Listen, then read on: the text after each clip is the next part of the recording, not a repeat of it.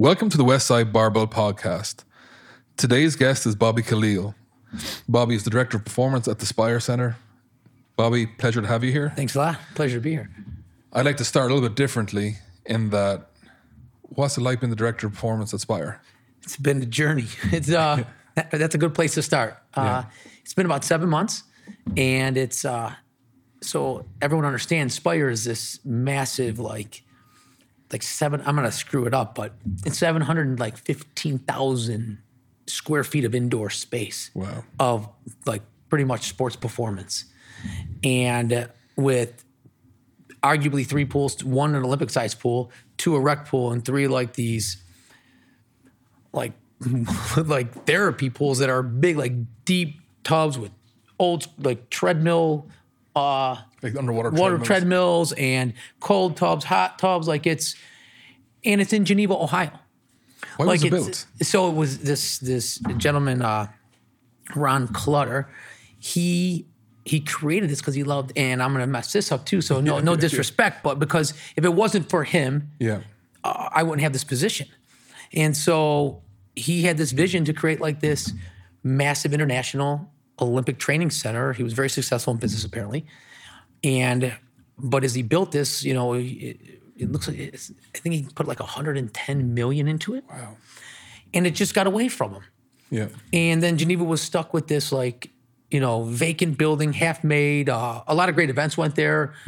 And then uh, a few years back, a gentleman came on in, uh, Jonathan, and he just took this thing over, bought it at a fraction of the price, and believed in this concept and vision of wanting to make this a uh, like an IMG, this academy. Uh, at the same time, take advantage of what was there and start to provide events and, and, and showcase this place and clean it up. He has since purchased, you know, uh, hundreds of more acres of land there. He is building this thing out to where, uh, from energy preservation and, and wanting to do like solar fields to uh, three hotels are coming on site now, and it, we're just growing. And what he's doing is he's he's allowing this vision to happen there. This crazy in Geneva, Ohio, and so it's it's great because it's a it's a it's a rebirth of an area but what it really is is it's going to be this mecca of an indoor and outdoor training facility that is like no other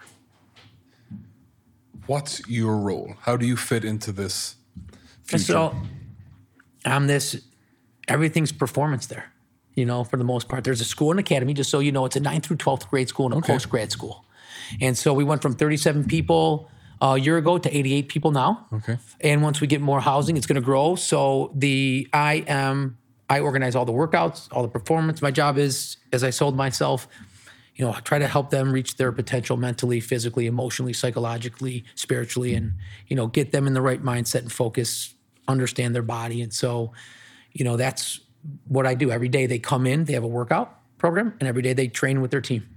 In between there, they go to school, nine thirty to two thirty. And is are these athlete oriented? So everyone comes in, they're an athlete. What's the end goal for these athletes? Probably Or scholar- scholarship, Ships. pros. Yeah. Yeah, a lot of Division One athletes, high level. You know, we have 37 international kids. Wow. We have like they're from e- everywhere. Egypt. We had another young lady just come in this week from Trinidad. Uh, they're, they're it, it's amazing. Russia, Germany, like it, everywhere. Australia, Yeah. and so it's growing. And next year we're adding more dorms. And so what stopped us at 88 this year was our housing. We didn't have enough. So now next year we'll allow like 160 kids Wow. because we'll have more housing. And so Yeah. the goal is to continue to grow up to like 700 kids Did the young Bobby Kaleal ever think this is where he would end up? No, no, the young Bobby Kaleal did not.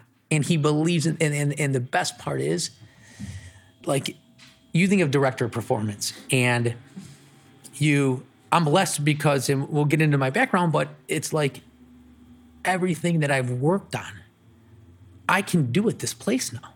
Like, it's Spire's neutral, meaning we're not affiliated with a college. We're not an OHSAA school. We're this prep academy. So I'm like this neutral location that has every single thing it can offer for every single sport. We don't even have a football team. We've got a massive football field. You know what I mean? Yeah. And so uh, and they want to grow more. You know, he, he wants to put in this one and a half size foot FIFA Olympic tra- soccer field. He wants to build a hockey stadium. Yeah. Like he's just, he's putting in like a, a few hundred thousand dollar wrestling room right now. And so, and I have the ability to start to do research, methodology, stuff with those who are athletes, stuff with those who just from schools or locations that want to come in, and I don't have any restrictions. Think about it. Like if you're at a university, there's restrictions if you want to do research studies. There's a lot of red tape, Yeah. this and that. If I want to work and study and train and invite colleges up to try and test and do, or to bring high school coaches in, I have no competition with the high school coaches Yeah. because we're neutral. We're a prep academy. We're going all over. This allows for me to now give back in a way of collecting data, offering tested measurements, leveling a playing field for those schools who can't afford stuff, giving them ammunition via, via workouts, via data, via education that they may not be able to afford. Yeah. And now they're loving Spire. So hopefully they want to come to an event there. Hopefully they want to see and be a part of our vision.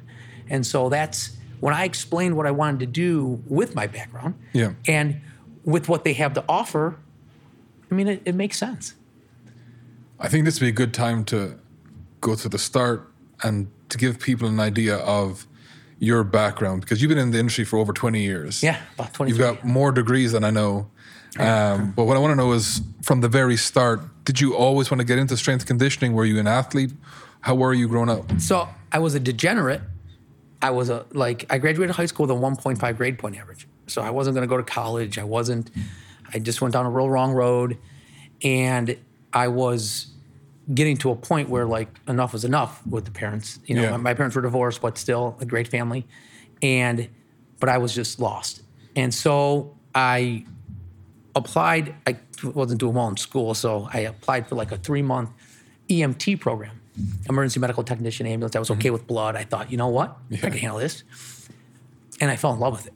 I was like, oh my gosh, all right. Well, I got accepted to go to like this burn unit school in Florida to advance, you know, paramedic, you know, maybe uh, be more of a burn unit specialized, get into it. I like, I was, I was an athlete, you know, I grew Yeah. up boxing, wrestling, uh, and, but I was always ineligible. Yeah. And so I couldn't really do it. And so I got down there and I couldn't speak Spanish. And so I couldn't go to the school. So I was like, oh, geez, what do I do now? I try to come here to change my life, geez, you know. And so my grandfather lived down there and he, we trained thoroughbreds. So I ended up moving with him a little bit and trying to figure out what to do. And someone approached me and said, why don't you go to this massage therapy school? It's the second ranked second in the nation, going to neuromuscular therapy. I'm like, hmm, I'm an EMT, you know? So I went, got a little bartending certificate, became a bartender, applied for school. Ironically, someone just dropped out of the school to sign that signed up. And this they had this list, and I begged this woman. I'm like, I know this is weird, but you know, I'm not supposed to be here. I didn't plan on this, but maybe I did, you know, like one of those. Yeah. And she's like, You sign up right now, you could be in. Sign up right then. Committed to nine months, six months of uh, massage therapy school, and then three months of this neuromuscular therapy sports massage. 752 hours later, five days a week, six hours a day, I went, took a test, and became a massage therapist. And it was like, holy crap. But in between that time, here's the big picture. I was, I moved out of my grandparents and I moved in with this young lady. And two months in, and I got robbed. I came home, she was gone, everything was gone in my place. Little note, oh yeah, by the way, we didn't pay rent. And I, I wasn't dating her at the time. What you did was they used to look for roommates Okay. that you would want. Yeah. And so they they would go through a resume, do a background check on you. So they did a background check on me. They and boom, they just they they hooked up people, and we were in Fort Lauderdale, you know. And so you move in with people. Well, I, I they hooked me up with the wrong roommate. Damn. and Yeah. so I was driving to exercise, and I was just broke down. I was like, where am I going with my life? Like what, you know? Because I wasn't. It was right when I was trying to get into massage therapy school. Like it was right when I was like figuring out where am I going to go. And so I go to work out and I see this gentleman there. He's like, hey, come to this Bible study thing. Went down this thing. I became a Christian five, six months later. I cruised through school. I fell in love with it. I instantly graduated. I wanted to get out of Florida. It was not a good experience other than becoming a Christian. I was on a mission Yeah. Applied for school back in Cleveland, came home, changed my life. Got accepted to Baldwin Wallace. Uh, went and got my undergrad, uh, and then I applied right to uh, Cleveland State. and got two master's degrees in one year, and I didn't look back. I, I, I just focused. I was I was a new man, and I everything else in life. I can't do anything, Tom. Yeah. No, no, I'm a stone cold idiot, dude, and everything. Else. A lot of people will back that up and, and tell you I am.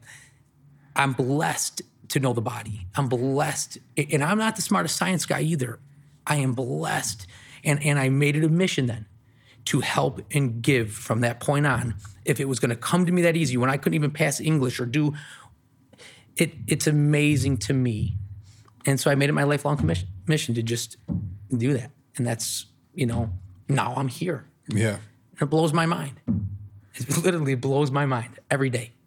Well, when we met, is that that chunk in the middle wasn't your average chunk either. Like, how did you So get your degree, and how did you end up?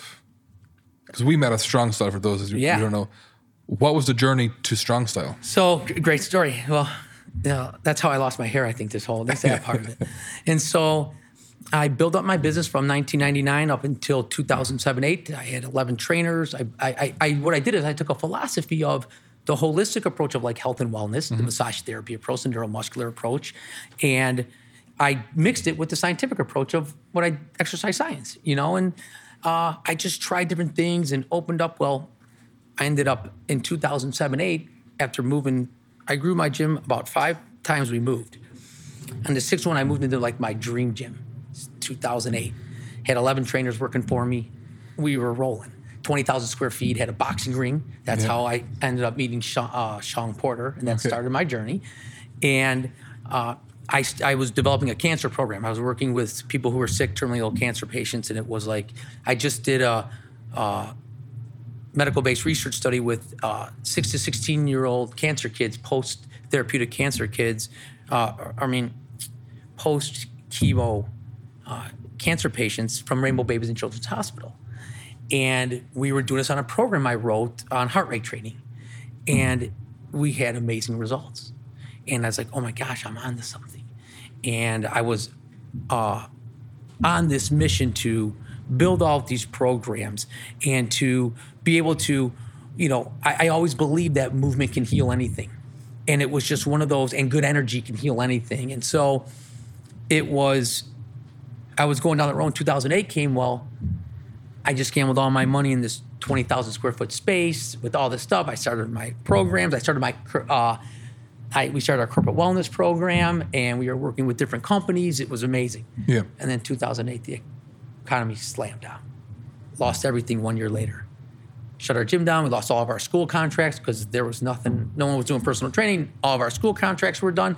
Our corporate wellness was done because the, no one was doing everything. There was businesses being laid off left and right. And so uh, I went bankrupt. And it was like, oh my gosh. But it dawned on me as I was going through that year and I was begging and pleading for money and I was looking for ways to make more and I was losing trainers because I couldn't really pay because they were losing training money. Yeah. They were going to get real jobs. You know, it my faith kept saying, deal with the scars. You got to stay. This is part of the mission. And I couldn't accept it. Every day for 22 years, I get up at 4.15, 4.30 in the morning and get to work by 5. And I hate it. But it's a mission. Don't get me wrong. I but it's a blessing. You know what? You know, because I, I'm lucky to have a job and work. And so it flipping dawned on me that all these people are losing their jobs. All these people, I'm hearing stories after story from my clients who their their husbands are losing their jobs and what are they going to do and th- their businesses are closing down and it's like and I'm losing everything at the time but I'm they're there for me so I'm supposed to stay motivated Yeah. and keep them fired up and it out of nowhere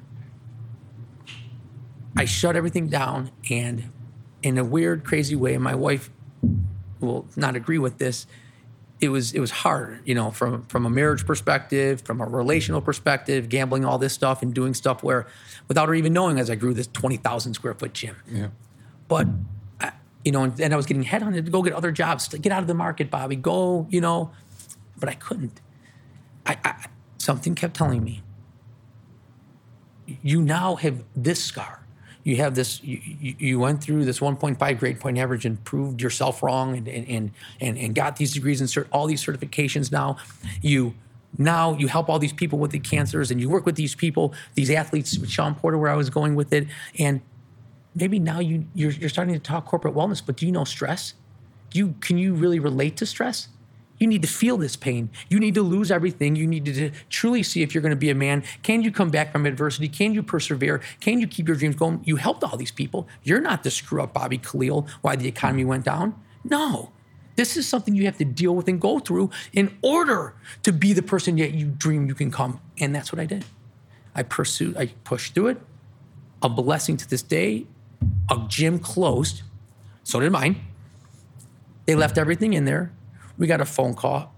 We moved in and opened up Health 360, and I slowly built it up. I, I uh, had other partners I brought in then, and we slowly worked its way up. And I was on a mission though to change my life though. Like I was more than just a gym at that time. Then Yeah. I realized that I had to pursue something. I had to, I had to grow this to where I didn't want to lose it again.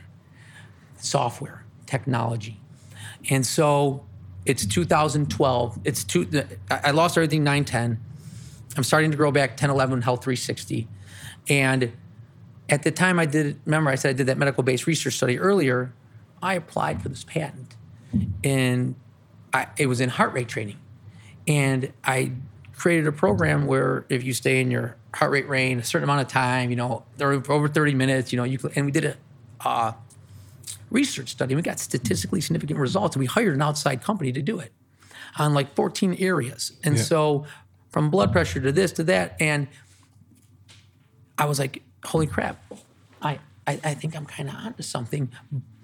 But so I applied for a patent because I realized how can I get the heart rate onto a screen?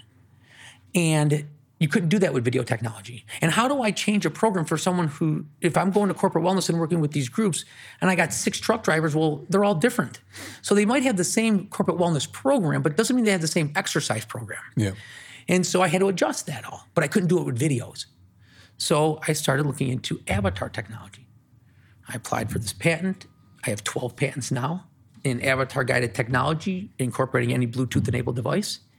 And we're in a process of growing this whole software side of it. But during that time, then I, I've been pursuing this dream, slowly working with different corporate wellness programs, consulting and working with different companies and groups, and trying to build up this, trying at the same time to build this software program to support all of mm-hmm. this. Finally, well, no one in Cleveland believes in avatar guided. And when I say the word avatar to people in Cleveland, they're like, you got a third eye on your head. What the hell are you freaking talking about? you know, it's not a technology, you know, from 12, 13, 14. It isn't this big mecca of technology. And so uh, it was hard for people to believe. And so I kept getting kind of laughed off the stage at events like this will never happen. There'll never be avatar guided personal training or avatar guided this and that. You won't connect a heart rate monitor. And so I just accepted it, but didn't give up. Yeah. And so now these patents are finally coming to fruition. And so hopefully, you know, the goal is that the world is going to start to see that there is a vision for this thing and there can be something special made. And so I've been building that. Well, at the same time, I started working with more military, tactical. I applied to become a government contracted employee uh, and I ended up getting a contract with the Cleveland FBI. And now I work with the uh, FBI hostage rescue team in Quantico, Virginia. And so it's it's been since 2010 after losing everything, or 9, 10, and coming back, it's been this same mission, trying to incorporate it a different way to, to, to give it to more and more people out there to to benefit from. And uh, all of a sudden, seven, eight months ago, I got a phone call to, uh, hey, we, we need to find a strength coach. Can you help us out, Bobby? I'm like, yeah, let me uh, come on out and interview. Let me let me help you find someone. Yeah.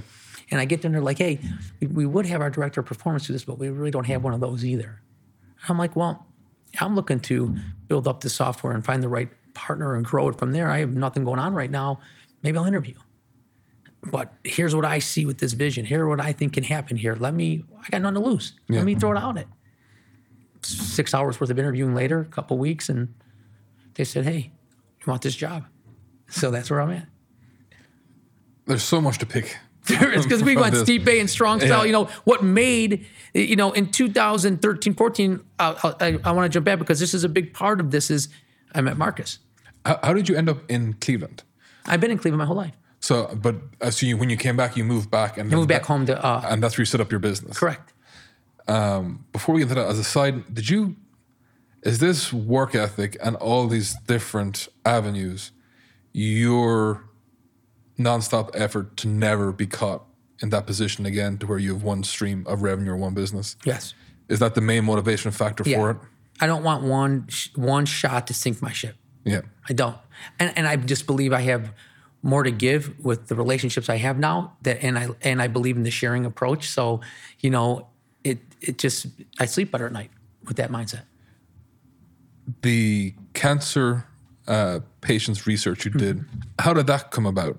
Uh, so we went and met with uh, a couple doctors from university hospitals, uh, Amanda Weiss Kelly and uh, shoot, I got to know the name because it's insulting if I don't. Anyways, I'll figure it out. Two doctors from, and they introduced me to Dr. Laterio, head of Rainbow Babies and Children's Hospital at the time. We went in there, we had an idea, and he's like, I got some people for you. And we ended up doing a 12 week study with them. And where did that idea, like, where did that come from? Was that just It was from the corporate wellness program that I created with the heart rate monitor training and the adults. I wanted to try it with kids, with sick kids. Yeah. And what do you have to lose if you're if you're sick like that? Why, why not try to get you moving and up and out of that hospital bed?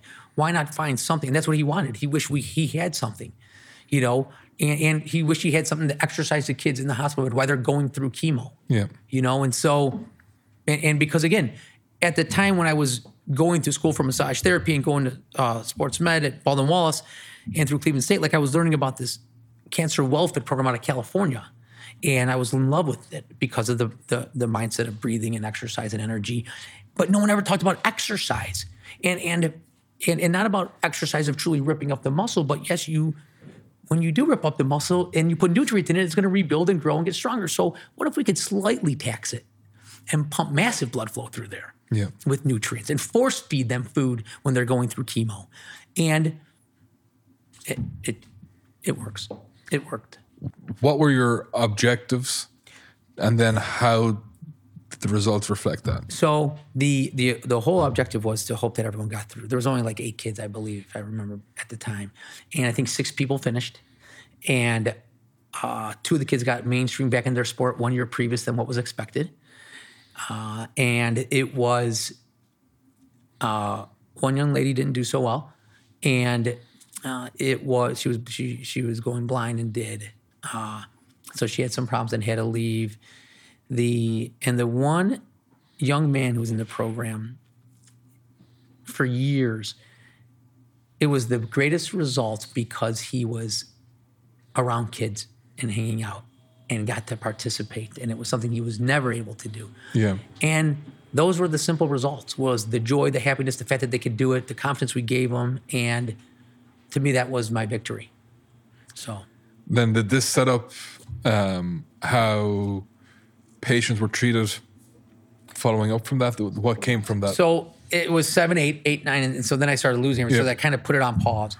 Then I went back, and you know, you know, the, the greatest story is the, you know the saddest one sometimes, but like Mary Buell and Connie Waxman are, are are my stories of people who, you know, all I would do like people would get sick, I'd go, I'd stretch massage them, work them out with rubber bands, boom, boom, boom, you know, get them healthy again, and move on to the next, you know, and I think the biggest testament is to uh, Connie Waxman, who was diagnosed with cancer, and you know, clinic didn't want to do anything with her. They gave her like a two to four percent chance of pancreatic cancer to survive.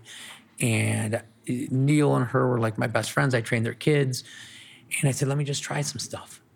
Seven years later, she did pass, but it was seven amazing years Yeah. of, and I want to get emotional because it those are defining characteristics. Those are the those are the the the tears. Those are the the the, the joys of, you know, she was happy to get one year. She was told they were they couldn't do this, that, and the other, and we were and and, and what made it so amazing was that the, her husband and kids were so relentless on their mindset of trying new medicine, getting out there and doing holistic stuff. Well, at the same time, I was dealing with a woman named Mary Buell. She passed at 34. Again, an amazing young lady who trained with me for years came down with this, but she met someone, uh, Derek, her husband, and she was sick and didn't know if they were going to be able to have kids, this or that. We ended up fighting through things. She ended up getting going into remission, getting pregnant, having a baby, healthy kid now. You know, unfortunately, she passed, but that's her victory. Like she had a baby, she had a boy, she left a legacy. Like that's as hard as it's to talk about. It's like those. Forget the athletes. You know what I mean? Those are the stories. That's the motivating factor. And so when you see that at that level, all it does, Tom, is guide me. Every time I sit and talk to people, it, it eliminates the excuse of what they're going to say to me. You're not going to give me an excuse when I see and work with people who die while I'm laying with them, and and I and for years they fought so hard over the simplest littlest things to hope to breathe one more day, and that was awesome for them, you know, or to give them a little more feeling to know that they're not going to throw up after they get this next freaking chemo thing, you know, and worry about how they look in the mirror with all that. You're going to sit there and tell me you can't make a workout. You're going to tell me something this little thing hurts or that. You're going to try to make excuses why you want to be here. Forget it. Yeah. It made my life so much easier in the way that I presented myself to adults, to groups, to executives out there, to family members, to spouses, to others. It it was. It it it, it truly changed.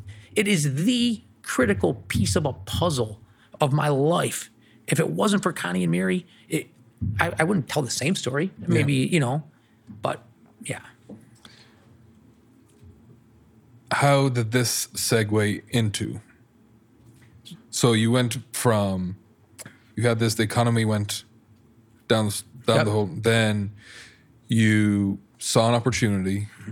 You realize that you could handle stress. That you you well you changed your mind on how you approached Right. dealing with stress.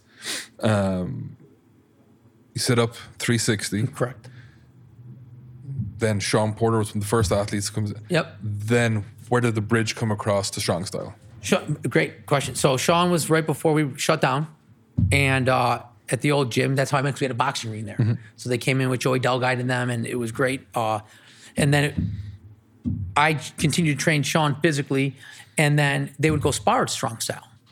I met Marcus years earlier accidentally because I, I put uh, I went and introduced myself when he had Dick Tracy's studio, this uh, karate studio or a martial arts studio, and I went and met him, not knowing him. Yeah. But we left on good terms. Like, hey, if you need any help, I'm around. He's like, ah, I'm pretty good right now. I'll be up the road if you need me. He's like, hey, great. You know, I don't, but thank you. Uh, I walk in there, I meet him, and uh, someone reached out to me while I was training Sean and said, you know, why don't you uh, work with Stipe? He hurt his back. You know, maybe there's a way. And I said, well, let me just ask Marcus. How's that sound? I went and met Marcus. We had uh, a great heart to heart. You know, he's, uh, you know, his mindset. You know, Marcus Marinelli is a, you know, self-made, hard-nosed, uh, you know, it's it's about the work you put in. You know what I mean? He's not looking for you to give approval. He's going to prove it. He's going to show you. And so, his whole point was, you want to come here? We're not competitors. Your gym's way over there. Help out my guys. You make a deal and help me out. And in return, let's see how this goes. And you know, I gave him. I opened up to every type of training. I I, I threw it on the table because I loved his philosophy about hard work and no excuses. You know what I mean? And and laid on the table and and there's no lies, there's no deception. Look me in the eyes when you're talking to me type of an approach. Is in somewhere areas where I was a little weak. He gave me the confidence to open it up. I then gave him everything I believed in from agility, quickness, reaction, and, and my beliefs and philosophies. And we he started teaching me the conjugate approach. He started teaching me the methodologies that he learned. He and it allowed me, you know, his mindset and his background, his relationship to see the way that he trains. And it we put two brains together and we started producing some really, really, really solid athletes. Mm-hmm. And it was all based on a trust in the beginning because he's he was burnt a few times I was, and but we again, as he said, just lay all the cards on the table, no secrets. Perfect. That's how I like it, and it worked out ever since. It's been it's been look at it, a brotherhood now. No, oh, it's at the very least. Yeah. Um, What was it like working with MMA athletes? or what is it? Sorry, not what was it? What is it like working with MMA athletes? Wrestlers, MMA, boxers, uh, all a little different, but all the same. You know, it's a one-on-one sport. You know, mano a mano type, and it's it's it's super fulfilling, but it's such a sport that is so. I mean, think about it. We're training them to stay alive. We're training them to get this victory. They're look at the pay they get. Look at the hours they're in the gym. They're, you know, what I have found is that these athletes, some of these, when you get to that level, you know, you're a specimen. You're an athlete. You're you're the you're the one percenters. You're the you know what I mean. And I have found that it has to be an individualized program more so than anything because from day to day to week to week, you could have a training program for 12 weeks. It is not going to be the same from day to day. It's we have a uh, an overall plan, but from the warming up to the stretching out to the aches and pains to the diet and the weight loss when the camp goes on longer if you're not a heavyweight, you know, to all of that, it's it's so hard, but you you get to appreciate the pain that they're enduring at such a greater level because it is think about MMA, you know, from submissions to striking to stand up to wrestling and ground and pound and to you know being able to breathe and and again lose the weight as you do this and try to stay healthy. It's, tough to train, but I think it's only so many people can do it. I think it's a certain personality that can deal with. Yeah, You know what I mean? Uh, we've talked about this off camera, but I want to touch on that. MMA is close to both our hearts because of the athletes, not because of the training, because of everything else that's not strength conditioning, right? And it was the one sport that I figured out that we're a tiny cog. We're important, but we're not just the cog. Yeah. But because of the position we're in, we are actually getting more access to every other aspect of this sport Right.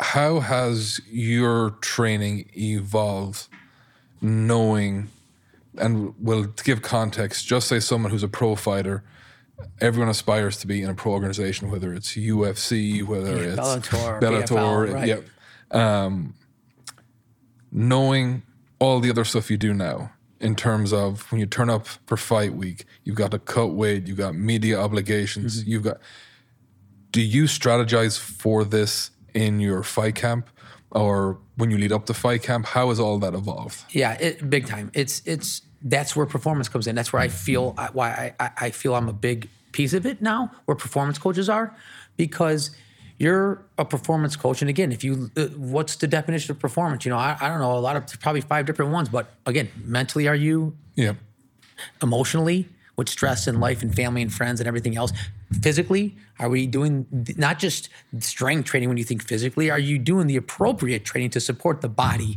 internally externally you know from joints to muscles to your you know your uh, uh, on and on you know and you know how do you throw a certain phase in there? Is there such a thing as a, a, a type of training phase? But then you go to nutritionally you know and how much are you overloading certain nutrients based on the intensity of the day? How much are they what vitamins at what point you know? And then when you start to cut all that stuff you know you keep to try to keep the nutrients in and make it more dense as the camp gets closer because you got to cut the weight you know? And and then the water. And so performance coaches i again i think they're the middle. I think they're the central. The head coach is the key. Mm-hmm. He's the one making those decisions doing all that. But the more that a head coach can rely on the performance coach, you know, to support the what he does before, what he does in the middle, what he does after his training is over with, I, I think the the more fine tune of a machine that person can be. do you think the performance coach is towards the final evolution of a strength conditioning coach that that's a natural progression that they should aim for rather than just been focused on one area I, I do. I think, I, and I maybe, you know, I guess I look at the performance coach as that strength coach. I look at him as, you know, because you're you're you're you're dealing with, like, say for example, basketball. you could find a strength coach for basketball, specific to the sport for what it does. How do you, you know, performance coach for MMA is a little bit different because again, it's you're you're, you're taxing the body in all different arts and, and, and in all different ways. You're still burning the same. Okay, uh, arguably, am I am I lessening basketball? Not at all. Please don't make any mistake for that. I just look at. I think performance coach. I think people. I think strength coaches. I, I, I guess I don't use the name the way I think. I think you are a performance coach more so now than a strength coach. It's not just about the strength Yeah. of the. It's the resiliency. It's the joint integrity. eh, Whatever you want to. But it's it's more so than just strength. I guess. So I, I guess I look at it as performance is the a piece of the strength coach, Yeah. It, or strength is a piece of the performance coach. coach. Yeah. Which makes sense to me because when I first got into strength conditioning, no one wanted to be in it. It was not a glamorous job. Like like four o'clock starts. That's Right. that's just average. And then your internships really dictated how you're going to end up. You could you could normally tell where someone interned from based on how they acted, how they ran a weight room, what machines they want in their weight room. And now we're in an age which is it's strange times that there's overlap between you're a trainer, you're a personal trainer, you're a strength influencer, you're a strength conditioning coach. Right. Um, CS CS or CSCS used to be the be all and end all. Right. Now there's so many things, and um, that the term performance coach is popping up more, and it's popping up more towards people that I'm like, oh, you have a lot of credibility because you have a lot of experience. Uh, I noticed I noticed it uh, popping up initially in uh, Formula One and car driving because they had uh, they have one athlete. Well, they have a team, but each athlete's dedicated to performance coach who needs to do everything that you just said. It's not just physical training, Right. It's mental training. It's basically how can we make sure your life is as good as possible so you can be the best driver you can. it. And you're like, oh, and then COVID happened. I think a lot of pro athletes started feeling, well, we need someone to help us because we don't have the team, we don't have our own gym set up. good- good and then you're like, now, each if you're an athlete making millions of dollars and you don't have your own coach, Right.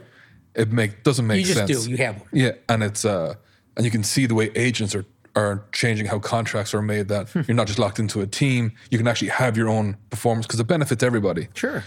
Because it goes back to uh, individualization. Yeah. You have to be trained as if you're well, the individual you are, not part of a team.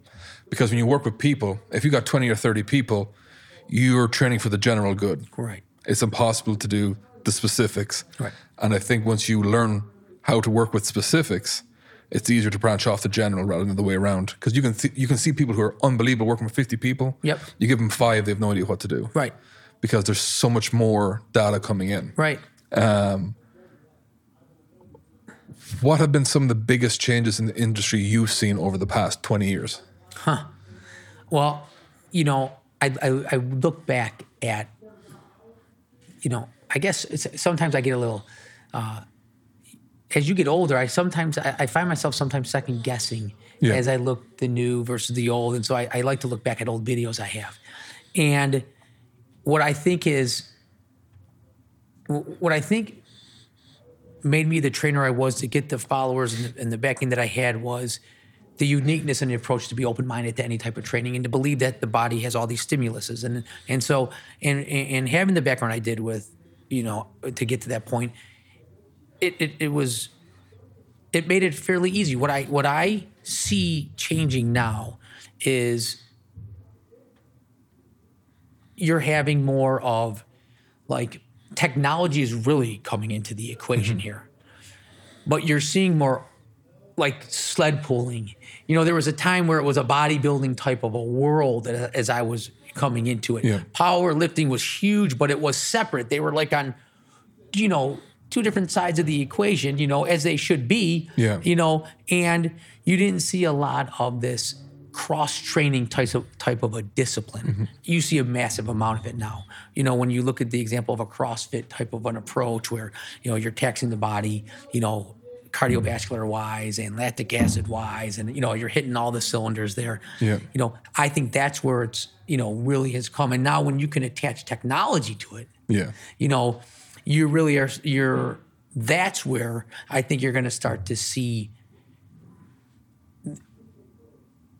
philosophies coming true that maybe once were disputed or argued or were thought to be great when Yeah. maybe not they aren't so you know they're not so great now so i think you're seeing a lot of you know there's you know people say you know there's there's a lot of new theories coming out there i think there's just a lot of theories that have been adjusted. Yeah. you know and, and and massaged you know like a little bit. You know they're a piece of clay that have been molded differently. And i think that you're gonna that that the change is gonna be the technology is gonna prove or disprove some of the theories or methodologies or approaches that have been out there for so long. It's uh has to be noted too that it's such a new industry. so new. Like since '76 is when information started really come mainstream, and you have a lot more people questioning initial, which should be done. It's science, right? You're trying to improve upon everything, but as you said, with with technology, we got data, and from '76 we got more and more experience, and we'd be idiotic not to look at what everyone else has done and learn from if they made any mistakes. How do we improve upon them? right and kind of get to where we're at now to where like there is they're not seismic shifts they're more accurate shifts that's the way i'm looking at it Right. everything everything is getting way more accurate there's no more guessing even when we give general when we give out content right we try to give out content for general and that's becoming more accurate right and it's um with being able to give out information to do podcasts to do like this wasn't a thing when same when you were in college Right. like this wasn't Nope. like no one podcast the internet was we're trying to scroll through stuff it's nothing like what it is now to gain access so it's really there's no excuse not to be on top of right the latest uh, information It's true. Don't don't you think, Tom? Like when you look, like you think of how many people that we've learned from. Think of all those years ago, and, and think of when Louie was doing his research. Think of that. Like, I, I guess I, I think I see now. Like, there's a lot. People are gonna we're gonna see that some people back then were a lot smarter than we Oh, even yeah. give some credit to. And if it wasn't for their outside thinking, if it wasn't for the trial and error and the scars and and uh, think of the equipment that's out there now Yeah. that that has been emulated or copied in, in the righteous way, some righteous, some not. You get it. Uh, where, you know, they started with this machine, now it's morphed to this and to this and to this and to this. And if, if it wasn't for these guys here, you know, and so I, I- I think that you're going to see again as the technology comes out. I'm hoping you see some of those. The grandfathers of you know Yeah. back then th- coming out in a way like man they were geniuses. there, there's more yin to the yang. It went from a lot from academics. And you got to think, Louie, they had the gym in 1972. 1976 is just about when um, oh, uh, Alvin Roy, all these people became strength coaches. So we had basically the, one of the first garage gyms where it was just practical, learn by hard knocks. Right. With yeah, theory. And when you go to college, very rarely is this talked about. Yeah. This practical aspect because um, I'm, I'm not shitting on them, but the ACSM, um, NSCA, NSM, they give great guidelines. But I have met no professional athlete that ever goes four, three, two, one, one, two. Right. There's, but Right. again, it's to give guidelines. And now we're seeing, well, hey, there's more balance. What are these guys doing over here practically? And then Louie kind of pioneered the way of, well, I'm going to read all this stuff. I'm going to talk to all these coaches, all these athletes, get as much information, and then blend it into this system. Yeah. And, and try it with a try- lot of try- people. yeah, a which is the best way to get results Yeah. to see what works and what doesn't. and then we get the benefit from it. right, exactly. And How many years later? Yeah, I, I know. Like, Right? We got to, you got to think over 40, 50 years. And it's going, it's going to be exciting to see where it's going to be in the next 10 years. Right. Um, The one thing I wanted to circle back in, then what is the importance of mentors in this industry to you? How important was any internships, any uh, phone calls, um, any books you've read? How important was that to your journey? Everything. Every- Like everything. Like for me, going to, I went like seven years in a row to club industry shows, and I I, I went and studied under every. I was on a mission. That's everything for me. I, I I want Bobby. I will go to his grave saying I don't want to take any credit. I want to give credit to everyone. I'm just too stupid to remember everyone's freaking names. But if it wasn't for me being a sponge to want to learn to try one little thing, you know, it's the only way I learn too. I will say is by trial and error. Yeah. If I have to go to a class, I have to take notes, or I'm not going to remember with my ADD brain all over the joint. And so, I it's it's mentors are everything. I- I- good mentors and bad mentors. You learn what you don't want to become. You learn what you don't like. You know, with the ones that are bad mentors, or maybe are they good because they're teaching you. That's what a mentor's there to do Yeah. to teach you what you want to become, or to teach you what you want to think about going into, or maybe it's going to teach you. I don't even want to go down this road. I don't want to become like you. You know, so I think there's so much to mentors, so much. what what's your approach to work with a person or an athlete do you have a particular way from your experience of you first get introduced to an athlete how do you know how to approach them their training and how to interact with them So that, that's a good question. It, it's and it's so for me. I I, I like to train. I, I always from an let's start with an assessment approach. I, I don't always assess everyone. I get groups that come in here, Yeah. and I got and so like I'll give the example of, you know, if we had like 12 or 18 kids in this soccer program came over for Spire. They came in from England or something.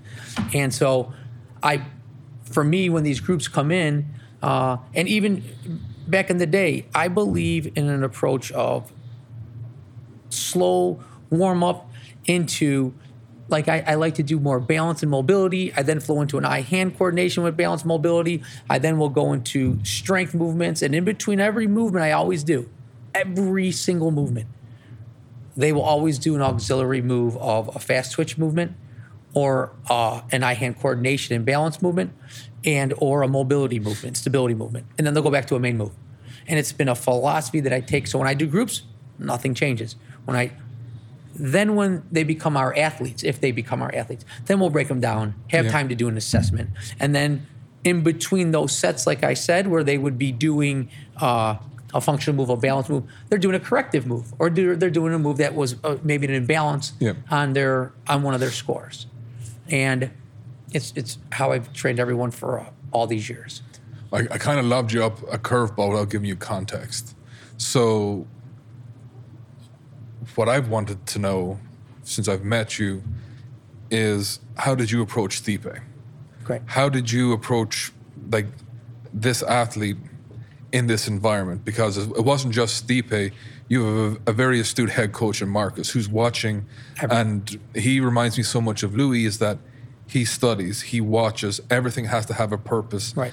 And it's show me what you're going to do, what you have done. There's none of this like this is theoretical, Right. How did you approach that situation? Good question. So Stipe was when, when I, I, always, again, looking at the person like a Stipe, for example, it was he was he was a broken down. He was an amazing athlete who had who was broken down. His back was miserable at the time. He could barely kick high. His hamstrings were super tight. So it was a let me break him down. Let me loosen him up, and then let's see if we can get. Let's take a base strength training program to where we moved out of deadlifts. We did more single leg elevated lunging and Bulgarian type squatting with, you know, rear foot elevated like work to where I can work on his range of motion and mobility and stretch him in between every set. And then as we, with the goal of trying to loosen up and strengthen at the same time. Uh, it was for Stipe, it was again, he's Stipe's personality, so we understand, is he is when he's committed, there's there's no one like him. He's he's focused, and so he is stubborn in that approach. And so, but when you ask him to try something, knowing that he wants to get better or it's going to uh, serve a better purpose, he was 2000% in. It was amazing. And so, Marcus and I identified his breakdowns and weaknesses. He allowed me to work on those. He helped build the strength training program based on taking out, you know, you know these bilateral movements into unilateral movements and you know individualizing the body parts but knowing we needed to get the strength and power out of it to keep the strength up. And we uh, and so that was the approach. And that's when then we came here and that's when john we did you know the bottom line is it was being open-minded to where Stipe was in his career at the time coming off of a loss having a, his back being pretty much broke you know, and his, and his hamstrings weak, is not turning on. And coming here and learning from you and John, we then took, you know, the story I tell is we came here. Remember the, the, the reverse hyper story? He did. He couldn't do like Oh, yeah, 25s or 45s on the side. He couldn't. John did all this work on him. You had him pumping that hyper, and he ended it with 45 and a 25 afterwards, and like 100 and some reps. And it was like the most mind blowing thing. And you guys helped turn on and create. We needed to find the activators in Stipe. We didn't know where he was turned off and where he was turned on. And so we took this mindset of trying to heal. We took the mindset of trying to break down and create a strength training program opposite of where his weaknesses were. And then we came and learned from some of the best. And what was it? Six months later, he was, on a rampage. that was it. It was, we never looked back. He took the sh- time, the fight early with, uh, uh, what's his name? And uh, Big Country, whatever he was, and bam, gone. What I'm not going to be proud of what I'm going to say at the start because when I first met you, I thought you were full of shit. Sure. Not in terms of what you knew, in that I've never seen someone who had no ego. Yeah. In that I thought, oh, this is just a show. But then I'm like, he's with Marcus. So like you get your free pass and you're with Marcus right here. Yeah. And then I'm like, I don't think this is for show. And I was talking to John, and um, like, I think this this strength coach because it's so unusual that you would allow access to an athlete. Usually, a lot of coaches are very guarded. They don't want to look bad, Mm-hmm. Right. And not saying we're going to make you look bad, but you are so open to going. Actually, what are you guys doing and why? Because you wanted to learn. Yeah.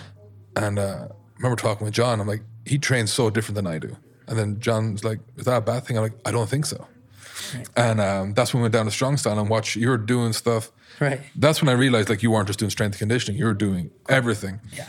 And it really changed my perspective from one how to to uh, not never judge people, but how to interpret what necessarily I was used to coaches going because we had bad experiences with coaches where we would actually help athletes, we try to help them, and then they just push it to a side Sure. because ego take over Yeah.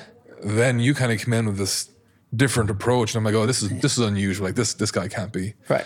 and um, kind of set the pace forward. Especially for me, is like, oh, you have to be more open. This is this is the way forward to grow, Right. and uh, to see that flourish, and then it made sense why Marcus had you guys in. But like you kind of you did open my eyes in terms of strength conditioning is not just strength conditioning. Right.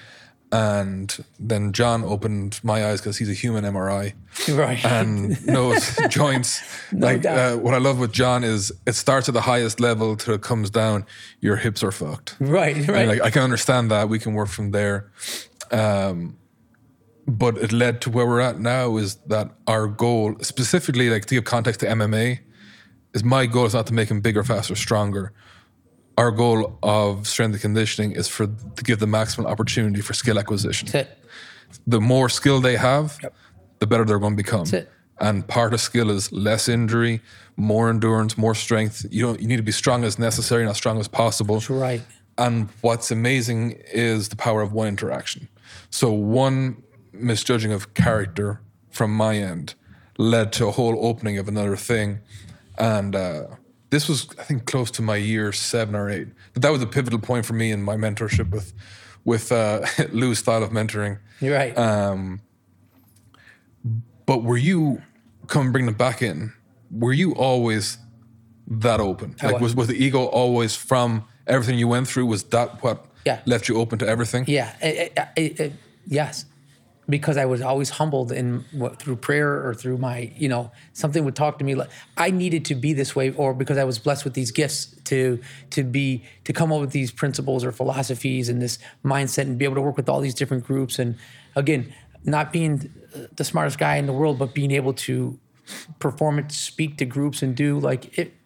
Again, I never thought it would be me. It never was me, and so it's I've always been open to wanting to give, worried that I'm going to get burnt and things stolen, and uh, you know stuff always gets stolen, and I was always fearful to be very candid of. You know, I, I was broke. I had the worst credit score after I went bankrupt, and so now I had to build this all back up. But I had all this knowledge, but I couldn't. I could not stop.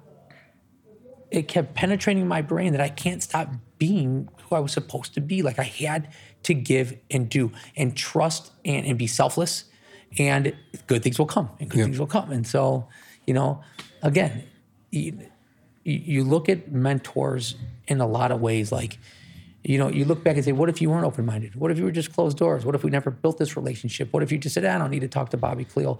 I don't know if i would have ever even came down if i felt the negativity to meet you and john then. Yeah. you see what i mean? Like and then that could have been a closed door uh, a path that was never open where the more brain power that and energy, you know, your guys' brain power, my energy maybe, and you know the combination. But look what it could help do for others out there.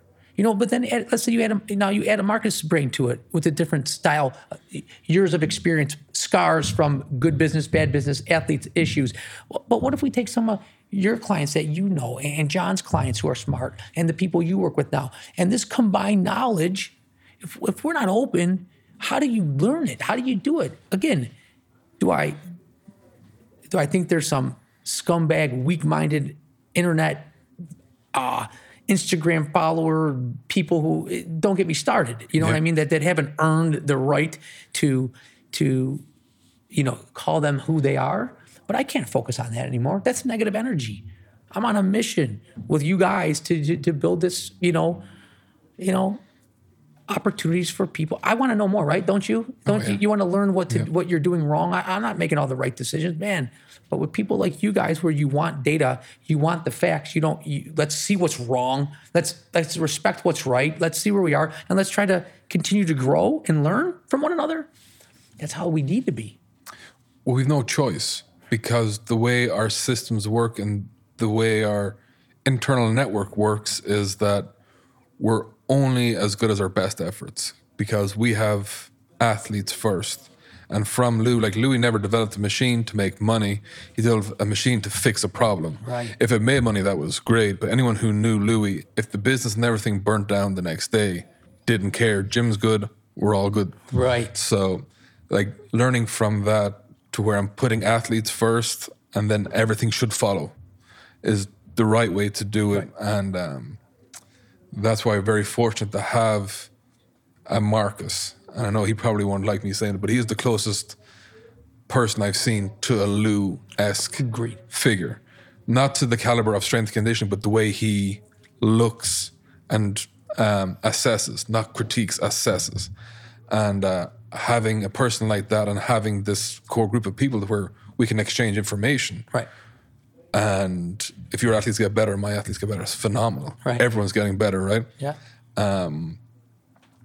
to bring it back into where I started with one of my biggest, I would say, growing steps, but it was a failure initially of my judgment, which I've never, that has never repeated itself since.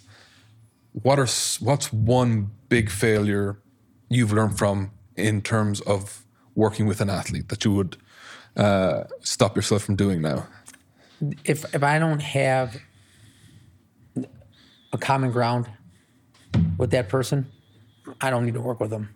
If they're not going to give me the the Jessica, Sean Porter, Stipe type of mindset, the Connie Waxman approach to life and living, knowing that they're blessed to be in this sport, to want to get to the highest level. If you don't have the commitment, I don't, I can't do it. I don't have the energy anymore to do it like that. Because I have so much I want to give. But if I if I'm giving, giving, and it's just getting wasted and spilled out, no way. So my mind changed towards what you're saying is that I would rather work with an athlete for being the athlete than for the money. And when that changed, my whole perspective changed because then I became very honest. Yeah, And the more honest I became with the athlete, actually, the better right. the relationship. Same way. But I was so afraid to go, I need money Right. to same. commit and then you don't want to take that step but thankfully we have we had a hell of a group of athletes that came in that would let you know their mind straight away and it was like a, a bunch of misfits, and Harold over there was one of them. Mm-hmm. But there was a, a sharing of shit talking information that goes, "Oh, this is the way to do it." Um, when did you? When did that pivot happen for you? It happened when I realized that when when when Connie got sick and Mary, and I realized like, you know, and all these people were losing their businesses and and and people were miserable. It, I, I realized like, you know, you, it was then. It, it, it was because you're you have to tell people to f- to fight in with their biggest fears happening in front of them. But then you get an athlete who's so gifted and blessed, and yet they don't want to give to the level that you know they should. Mm-hmm. And so it was it was roughly around that time. It was a new making of me, but I said like it was the rebirth of what was to come. You know what I mean? Get- You know of what I wanted to mold myself to be. And, and one of the things that kept disgusting me at that time was I would I was lessening myself for the money. You have a family, right? You want to mm-hmm. you you you, you want to build a nest egg. Again, starting out in personal training is not the most luxurious, you know, you're not going to get loaded with money from that when you're begging and pleading to get a couple clients a few days a week. But you get these athletes that are not superstars always made of money, yet, you know, you see some of them giving everything they got. And then you see some of these superstars who, you know, their egos, their heads don't fit through the door, but somehow they squeeze in and then, you know, but they're not going to buy in. I can't do it anymore. I, I screw the money part of it. Yeah. It mauls me. And then if I fail, then what's a failure? You know, he fires me, then I look bad in the public eye because we had a philosophical difference when it does, I, I don't, you don't need the negative press or energy. You just don't.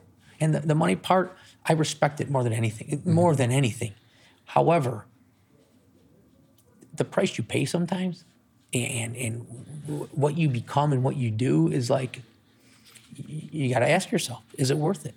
Is it worth that aggravation? When you can train some little kids who are going to absorb every bit of energy Yeah. and love every bit that you're doing with them and, and and do things that they don't realize playing games in a way that you know they're just happy to be doing something and they don't realize it's helping their body and then they grow and they follow your philosophy all the way up man like it's different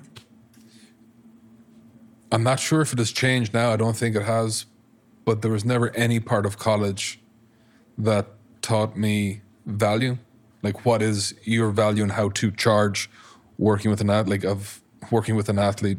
You usually this is your internship, this is your job, this is what the salary is. Right. Then you move into the private sector. We're like, well, what do you charge? What's everyone charging? And then when I spent all this money on my education, like how am I going to get that back? right and then you go through the whole it's a layer cake. You're at the bottom. Yeah. and you're eating crap and you're training everyone because you need to make money. Right. then what do you do with that money? Yeah. Then it comes to a point of well how important is my mental health? When like turns out like it's pretty important. Right. And then you start figuring it out the hard way but some have never figured it out. But i think that's a big open area that needs to be filled from an education standpoint especially if you're going to invest to go to college which i'm I won't say I'm as convinced now is the best option for strength conditioning. I always thought it should be a trade, that you need part college but part practical. Like that's that's the approach for it. But for us to get a head start, I think it could go down that. I think yeah, it's going. I, I think it should. It's great. But to teach us like money, how does Yeah. it work within the industry? How should you set yourself up? When can you get to the point where you don't have to, once won't be dishonest, but not be as open for the sake of dollars to where like, okay, now I'm in a position to where I can try this, see where it goes. These were all steps that I mean, Louis let me make every mistake known to man, and Right. then just like, of course, wasn't going to work. Right. But um, give me the security of where I worked here. But I'm like, wow, if I was didn't have here, didn't have this network of coaches and people, well, I might be either a strength conditioning coach, which is a lot of them don't make money. Maybe we're making twenty thousand dollars a year starting off, and then trying to go to the private sector and charging someone twenty dollars an hour Right. well, if we had the heads up, like here's actually how you charge. Never thought Here's here's kind of the process of you're five years in. Well, now you got five years of experience. Well, what's that multiplier? Right. And um, we naturally got to from trial and error, and to where yeah, we have a nest egg that allows us like it's a like it is a privileged position to go. Hey, we get to work with these athletes. We get to turn down athletes, which is I never thought that would be a thing. And then we had to pivot out of our industry. These are all things we learned naturally. Well, i say not naturally, but I learned through my mentorship. You learned through your life experience. Right. But can you imagine if you got that in your last year of No, college? it's, it's a, it, it- I hope there's some collegiate or and college professors listening because it's if you think about that, that's pretty genius. You know, you imagine if there was a few classes, you, you know, that can help educate you on that whole. It's like a business degree in itself of learning how the world can go. From, I, I made every mistake. I was charging pennies on the dollar to just get people in. You know, I didn't know where to go. Asking for a contract with a, an athlete, you know, you make it up at first. You know, Yeah, yeah. you know. Yeah, I just can think of some of the ones I put together. Like it's, but it, I don't know though. To be honest, Tom, if I think about it now, like maybe when we were going to school, they didn't even have those answers. It- now they true. do though. Yeah. Now they do. I mean, it would be it would be well worth it. Well, I go back to a trade, and an electrician knows what they're going to charge Mm-hmm. when they're they go through trade school, and Yeah. then to the caliber of apprentice. I know third year apprentices that get paid a lot of money, and that get paid the minimum. But there's a range, and there's Sure. a reason there's a range, and that comes back down to the actual delivery of education for strength conditioning, and hopefully it will change. I think it has to. Um, I- think there's too much of blending over sports science, which I love sports science but you're you're either in strength conditioning, learning and having sports science assessing, giving you back feedback, or you're in sports sciences. Like it's very hard when you're coming up to be this hodgepodge of things because you don't Yeah. know what you want to be. Right, and and to take it a step further, imagine like if they were to like I- Baldwin Wallace was an American College of Sports Medicine approach philosophy. Yeah. You know, uh, Cleveland State's. You know, when you're done, you're getting your CSCS. Different, different. You know, completely different philosophies in some respects. You know what I mean? And so. You, you almost wish like they had they even taught courses in school you know for a semester here's this methodology here's this methodology here's this method oh now if you're certified in as a strength and conditioning coach and then you went and decided to do this now think what you could offer like i didn't really know what i wanted to do when i was out of school. I was just thankful to be done. You know i knew i loved the body and wanted to help and go and do i, I opened up my first little studio in my garage. Yeah. you know what i mean? And i started just training people. It was you know and then from there you break it out and if i could could have learned and had a guide It would have been yeah right? It would have helped. It saved a lot of money. Back to your role of director of performance. You have staff. yeah How important it is for you to develop your staff. It's huge. I, I've only have two staff employees right now. We're uh, we're we're working day and night. You know, right now as we build this out, staff's critical. We know we're building a, a performance lab there, and so there's we have like 85 technologies coming in there uh, that a group is bringing in, and we're going to be their headquarters, and so we have to learn a lot, and so but just from the the, the basics, like tomorrow, we're having uh, progression regression training going on, so that I can start to educate them on some of the breakdowns. So think about this. This is our first time working together, and we're in season for our sports right now. Basketball being the main one, men's and women's, and our post grads, and swimming. Uh, all this time of the year, this is in our indoor track and field, and so, and our wrestling. I'm seeing different injuries, different breakdowns, with a blanket program with their correctives in between. Again, a basic program, correctives in between with some agility, quickness, and reaction work.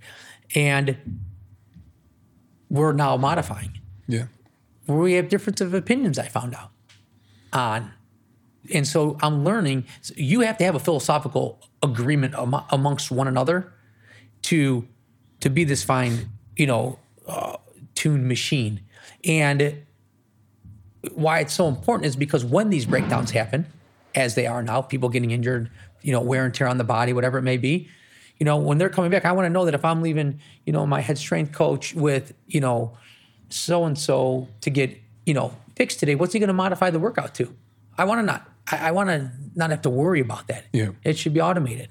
So it's critical. It's critical for our staff because think about all the strength coaches that come in that come from again let's say you come i come from Baldwin Wallace an acsm approach you know you come from this place the nsca great philosophy, great approach. You know, how do you know we're going to agree? You know, you want to do deadlifting, I want to do rear foot elevated. They pretty much achieve a lot of the same stuff. Yeah. You know, like you got to be on one accord. That's a good point. Um, and I like to ask this to coaches about exercises. Do you see them as exercises, or do you just like I know coaches who get so jazzed up about exercises? Well, I got this one, I got that one. To me, I'm more excited about assessing, getting the weakness, and finding the tool. Do you treat exercises as tools, or do you have specific diehards that has to be this one over that one? I do some. I but uh I don't not necessarily saying I'm right. I am a I'm very much a unilateral leg movement guy. I I, I prefer a lunge, a rear foot. I keep using the example of this rear foot, but I, I because I'm so I worried about the different shapes and sizes that I have that are coming in now and all over the country, all over the world, who some good experience with lifting, some not. I I I, I like to know that I can get the most gain out of a an exercise with not as much worrying to do. Yeah. And so I'm more of this. That may be one of them.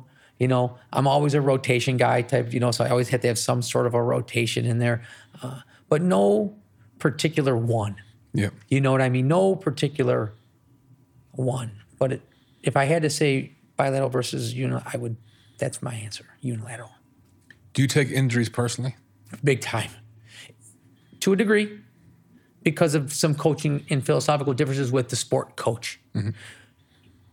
And I, I take it personally, but then I also have a problem with negligence on their part. Mm-hmm.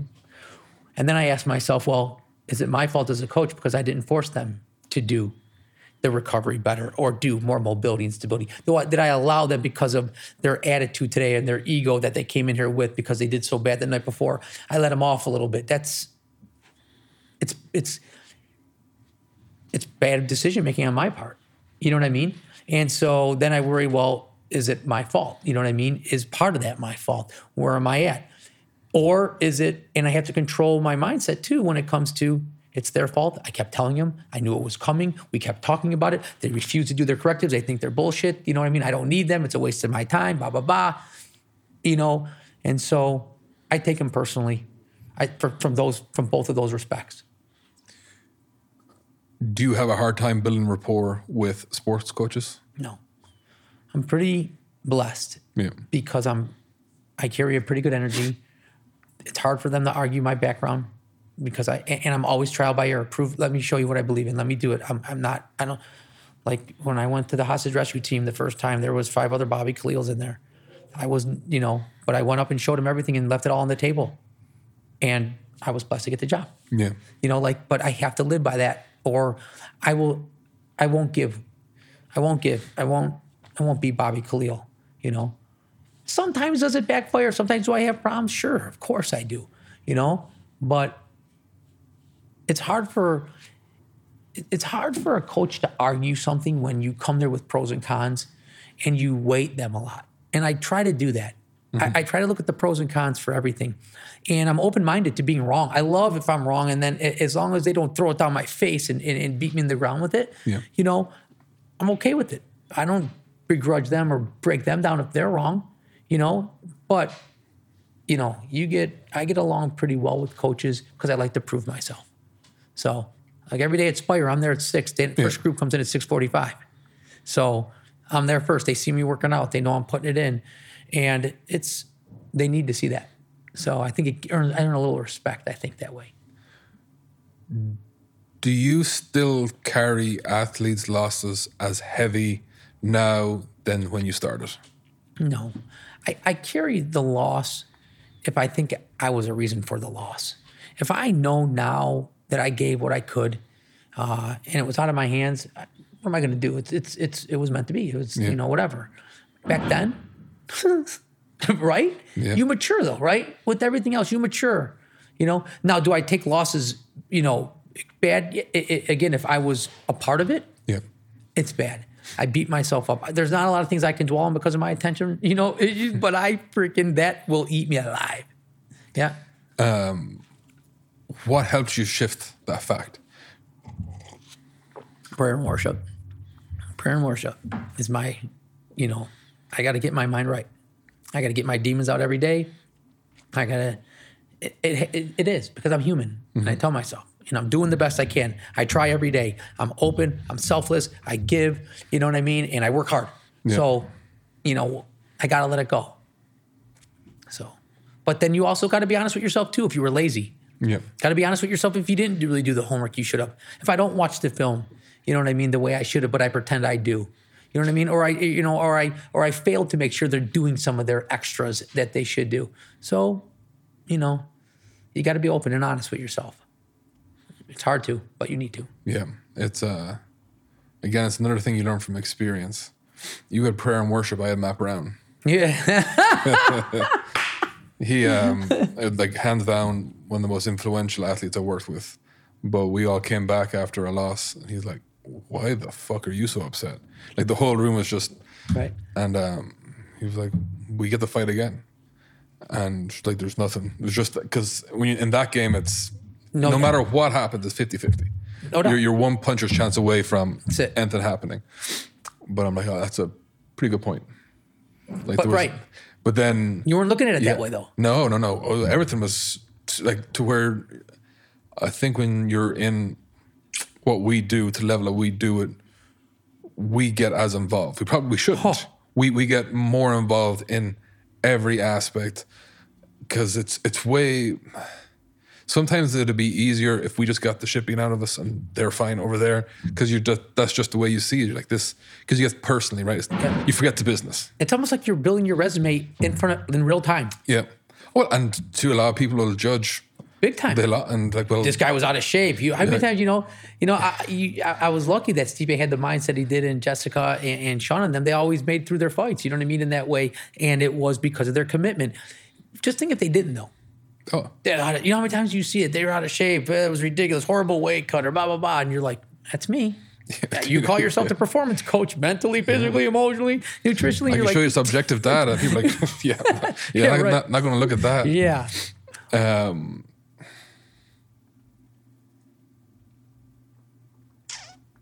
trying to think where else. Let me ask you this: you know, where you see, where do you see technology going, and, and where do you see the the the balance of from, you know, you see so much nowadays from. How would you weight the warm up, the mobility, stability, those type of corrective stuff, the GPP stuff in the, in the beginning of your versus the strength and power output type of it from when you started to today, you know, where are you seeing, you know, the world and the evolution and and how much should be truly put into, you know, programs, you know?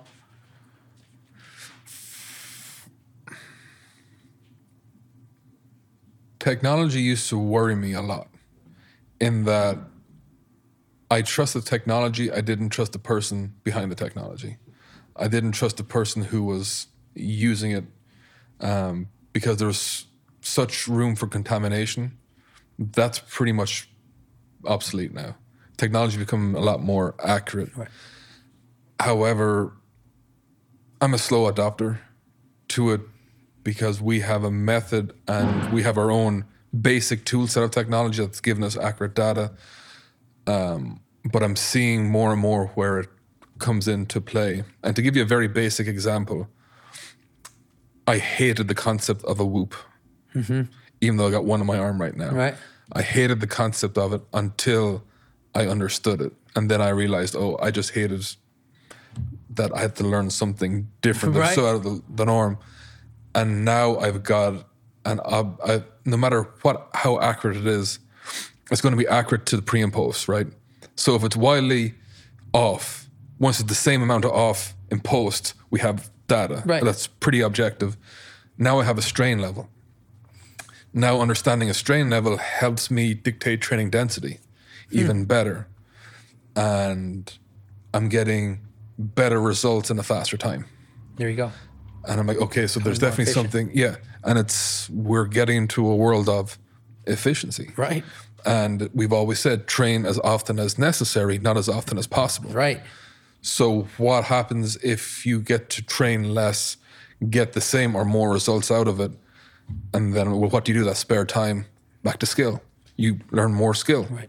And I'm like, okay, this is where technology can step in and help.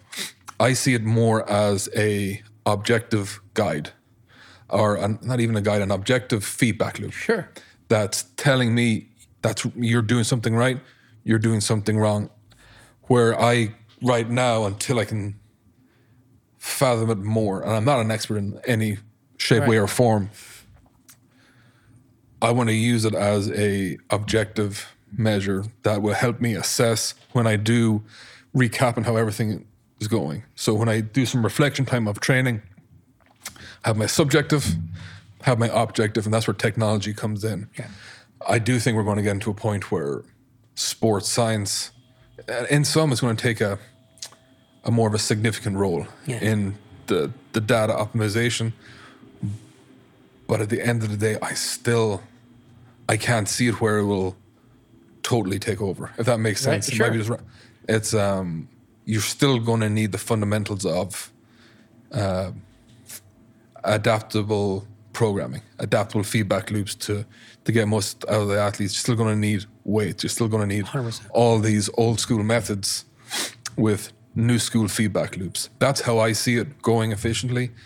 Um, but with what you're doing with the speed of, I remember when Joel Jamieson came out with HRV, Yeah.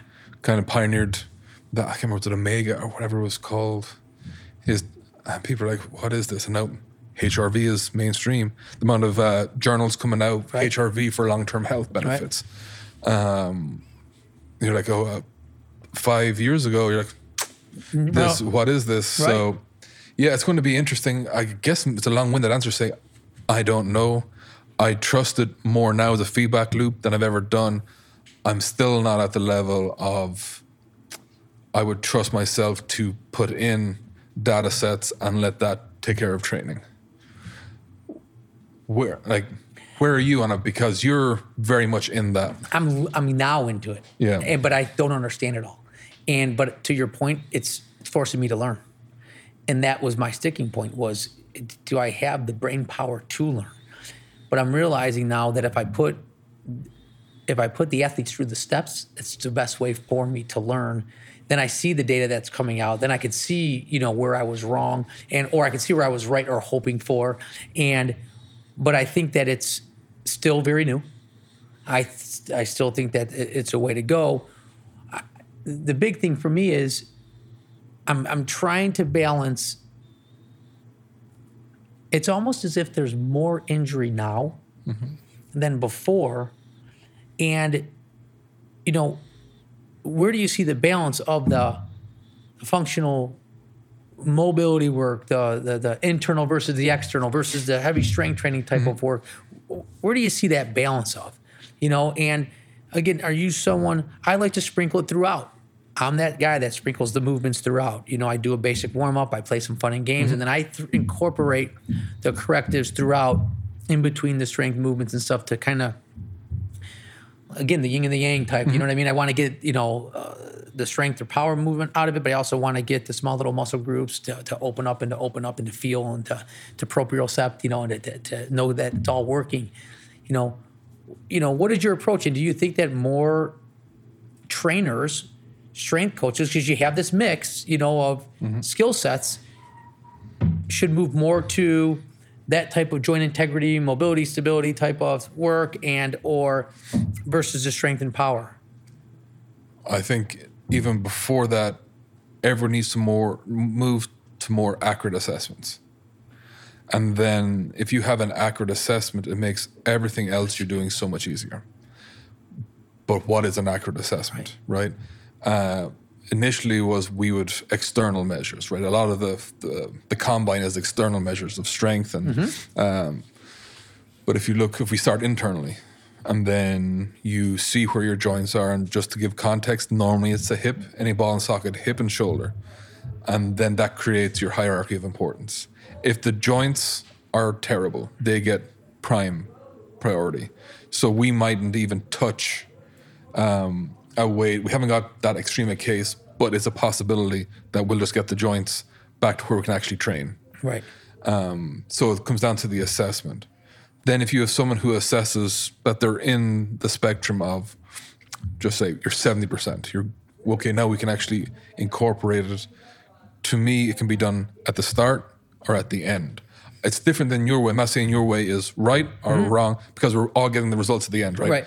Um, but for me, and the way I run my setup, is that it's either at the start, it's part of the warm up, part of the the cool down, mm-hmm. and that's just with the external workout.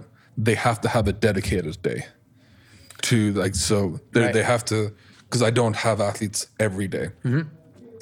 but they have to do something, and this is stuff that all you need is a space that you can work out your joints internally, and this system wasn't developed by me.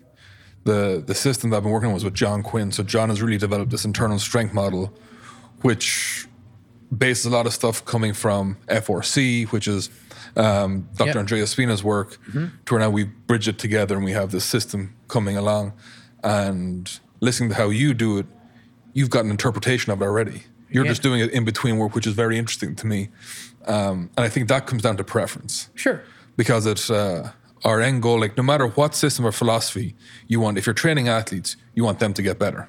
Right. So that's common ground off the bat. You don't want injuries. You want them to get better. Right. So then, how do we share this information? How do we get forward? Well, everyone needs joints. You need Right. like you, you need accurate uh, access to these joints. And the strange thing with the body is it will make you believe you have a shoulder, and it'll make you believe you have a hip when you mightn't have any capacity in there. And then randomly, you'll tear your ACL, or randomly, your ankle will blow out, or Right. randomly, you'll get lower back pain. Right. Well, it's not random to us. Because of our assessment, we know that depending on how strong you are, what level of capacity you have in your joint, and what is your sport, we can pretty accurately estimate what your risk of strength or, or injury is. Injury would be. And that comes back down to so to round it back up is get a training hierarchy based on assessment. The assessment's and the key then. Yeah, it's, assessment is everything. It's it's our job. It's- it's uh, It's your starting ground. It's, es- your base. It's- especially you know where you're at. when you work with. I don't work with high numbers of athletes, so I work between five and ten. So that allows me to do really accurate assessments, and usually I'll have them for eight weeks. So I have time. Yeah. When you get athletes that come in for two weeks, usually it's just going to be general sleds and joint because we make the biggest difference to joint training. Um, so back to get an accurate assessment and then figure it out where you can put it in. Um, but if you're not assessing correctly, then basically you're answering all the wrong questions. And you and a lot of people get into that like, well, I've answered that question correctly. You have, but you've asked the wrong question. And so, and, and and do you think like you know when you look at these kids, like youth, like do you think like there's no difference, right? Why not? Why can't they go through the same, if not a similar assessment? Oh, they should. right? Like, yeah. Like, so that you could start to create this, you know, so that you can follow them all. You got the consistency all the way up. It really shouldn't matter whether you're a child or whether you're uh, an athlete or whether you're a corporate America person. Like if you could do a basic assessment on someone and you could find this common ground or this base to start with, it should be able to create you get or give you that scale, like you said. You're prone to a potential this. You may not see it, Yeah. you know, but it also as a child, you know, this approach allows you to maybe steer them in a direction educate the parents That- isn't the yeah. key like you know you got you have so many of these dads that you know I, was guilty of it you know even being a strength performance coach you know wanting my kid to you know get the extra and do all this and he's got to get stronger well all due respect i look at it a lot different now you know what i mean You want ass. You want to create assets. If if I work with kids and I'm like really excited for to work with high school kids, is that to me my ultimate goal is to have coaches come back and go. All the kids that came through your system were assets. They were huge assets in the weight room to where they knew what they needed. They knew how to spot. They knew how to create that culture. Because the weight room creates a culture, right? Culture creates consistency. Then you insert training method. If you have no culture, you got no consistency. Right. Training methods don't matter. Don't matter. Right. So I like that's what I, I go back down to high school coaches are the most important. and we need more of them and some Oh, schools don't even have it it's a joke It's it's it's it's ass backwards. they have these booster clubs that keep buying Yeah. new jerseys and stuff Or but yet like they new- can't hire a strength coach or you have uh, unbelievable weight rooms with no one to run it. Yeah. But then there's an exception. Then you have Texas, and Texas takes it super serious when Yeah. it comes to high, especially high school football. And we could learn a lot from the investments they make in there.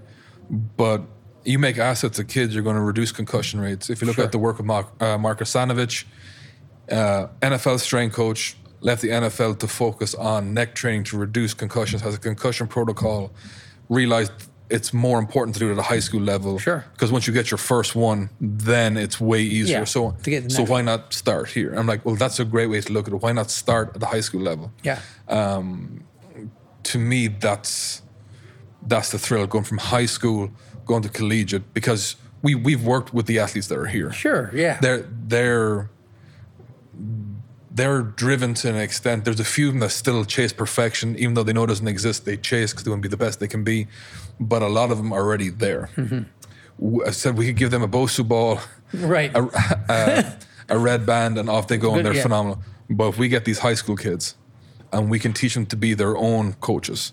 Like it doesn't mean they need a, a friggin' degree. It means that they know how to train themselves. Sure. They know how to spot. They know how to motivate each other. They know, hey, why did you shift forward or back? Hey, your knees are coming. Give them simple tools. yeah.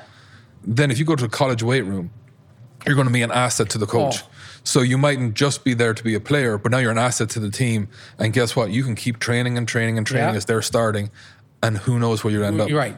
Passing those people. And, and how many people do you know that were trained improperly the wrong way? And you think of their the athletic potential, they never even got close to be uh. achieving. And they could have been Well, like these superstars. Westside for years was like a last chance saloon.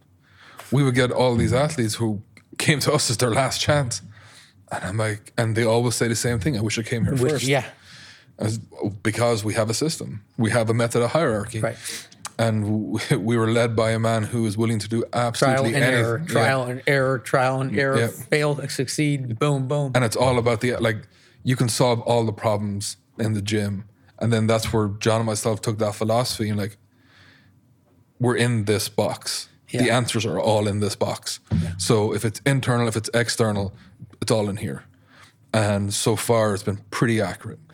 Um, and how do we make it pretty accurate? Is we learn to ask the right question at the right time, Mm-hmm. and then we learn to keep asking questions. So you have feedback loops weekly. Yeah. So there's never any room for um, inaccurate data. There's no long periods of time.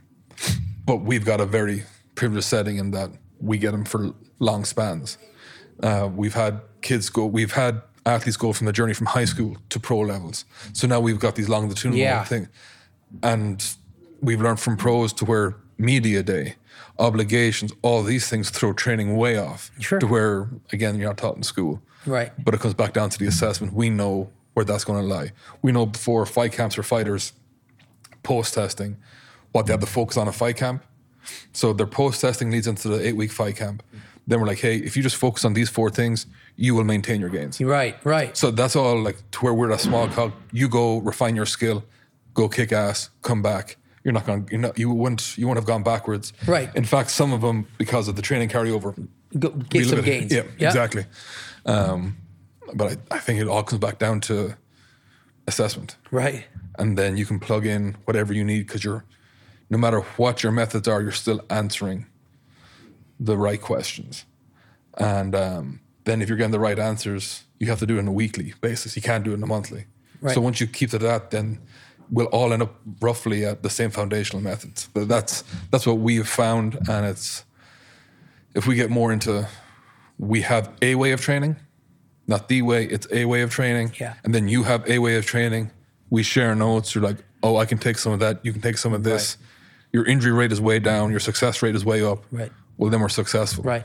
And um, And, and if you can feed that to a parent to understand it for their kids, you know, a lot of times what happens is, you know, these these people who are again, I give them all the credit in the world, but yet some of their stuff comes across to to high, to high level. Parents won't understand. There's no if you can help educate the child mm-hmm. and and to where the, the and as well as educate the parent on this basic assessment is giving us our answers and this is what we have to follow and from this assessment we got these exercises this staple that at least you can feel comfortable with Yeah. that I, I think it's it also helps the parent yeah, hugely. a sigh of uh, uh, uh, uh, breath of fresh air you know in a way of like okay I think they're in good hands. You know, I think that, you know, and it, it, it even what it it'll level the playing field a little bit too. And, and for those who don't have at least the greatest weight rooms, at least you now have a an assessment and a way to where you can help guide them Yeah. to what exercise they can do and stuff like that. And again, I just I think it's critical, and it's funny that you don't have all these high schools pushing for these strength coaches to come on in. I think they don't know what to ask. I think like it's uh, not giving them a, an easy out, but I think high schools budget is constraints. They're um, then sometimes parents are afraid, and I can understand that. Really, if I got to sit down with a parent, I'm like, we're teaching your child. First of all, they're safe. Every parent wants to know their child is safe. We're teaching them goal setting. That's a big thing. Now they can set accurate goals and achieve them. So that's success. We're teaching them to be part of community, which is what you want. Mm-hmm. And now they're part of a positive culture. That's the beauty of a weight room. Right there alone is more than what Like, they're to- getting that in, in just if- normal. If a byproduct is you got a college scholarship, phenomenal. If not, you now have a skill set that will carry over to anywhere. How about just you? You'll be able to take care of yourself the rest of your life. I mean, Huge. again, how many people you don't know that? You know, Yeah. getting out of high school. I could talk to you for hours, but time is against us. I have one last question to end on this, and hopefully, this is the first of many conversations, Bobby. If you had one question to ask your dream guest, what would it be? Huh. My dream guest. Your dream interview, just say any athlete, coach, person, what would be one bit of information you had one question to ask them that you'd want to know that would make you better? I- I love finding out what people would do differently uh, that either got them to the place they are at in their life or stopped them from getting to a place. I love to learn as much as possible from people's gains and their mistakes, not to disparage or anything, but to learn. Just to learn. That's it. Where can they find more about Spire? Right on the website, you know. We'll put link below Spire for you. Institute. Yep, it's uh, we're growing it. It's different. Uh, stay tuned. Uh, I'll let you know. And again, we're hoping to really to to make something so different with what we want to bring in here to help level the playing field. And I think we have an opportunity to stay neutral and do that. Bobby, thank you. I appreciate it. It was great.